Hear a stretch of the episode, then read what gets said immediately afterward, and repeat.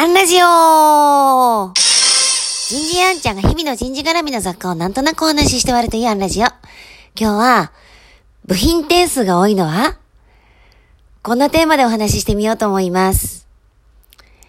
えー、自動車ってよく部品点数が2万点とか3万点って言われるじゃないですか。まあ、もちろん、電気自動車になっていくと、モジュール化されますから、もうこれが一桁も二桁も減っていくんですけれどもね。でも、えー、私たちの身の回りにある、えー、ものの中では部品点数が、えー、圧倒的に多いものの一つだと思います。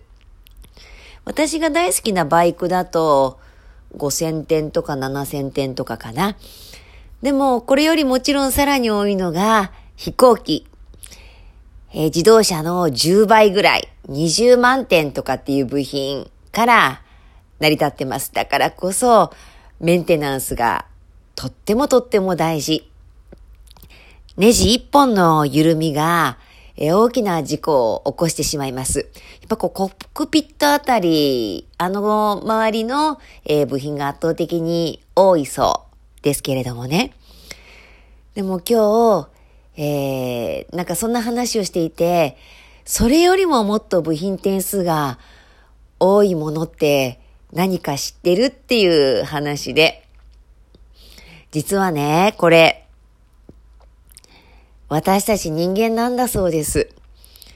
おそらく飛行機なんかよりももっともっと部品、多くの備品からできてるんだろうねって。だからこそメンテナンスが必要だし、えっ、ー、と、全体の体調悪いとか悪くないとかいうのは、こう、感覚でわかるんだけれど、こう、どこが悪いのかを、えっ、ー、と、しっかりつかむことでしょう。えー、だから、ちょっと頭が痛いたり、エラーが出ちゃってるわけですよね。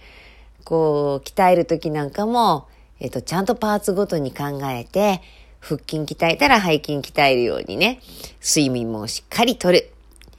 栄養もとる。タンパク質を取る。タンパク質だけだったら、えっ、ー、と、脳はやっぱり、えー、動かなくなるので、必要な油を取る。でも、その、体がたくさんの部品からできてて、飛行機よりもたくさんの点数があるんだって思ったら、やっぱりメンテナンスしようかなって思っていただけませんか？と、私が今日言ってるのはもうお気づきですよね。若干風邪気味だからです。えー、大阪でも今朝雪が降りました。底冷えします。皆さん、ご自愛ください。明日もお楽しみに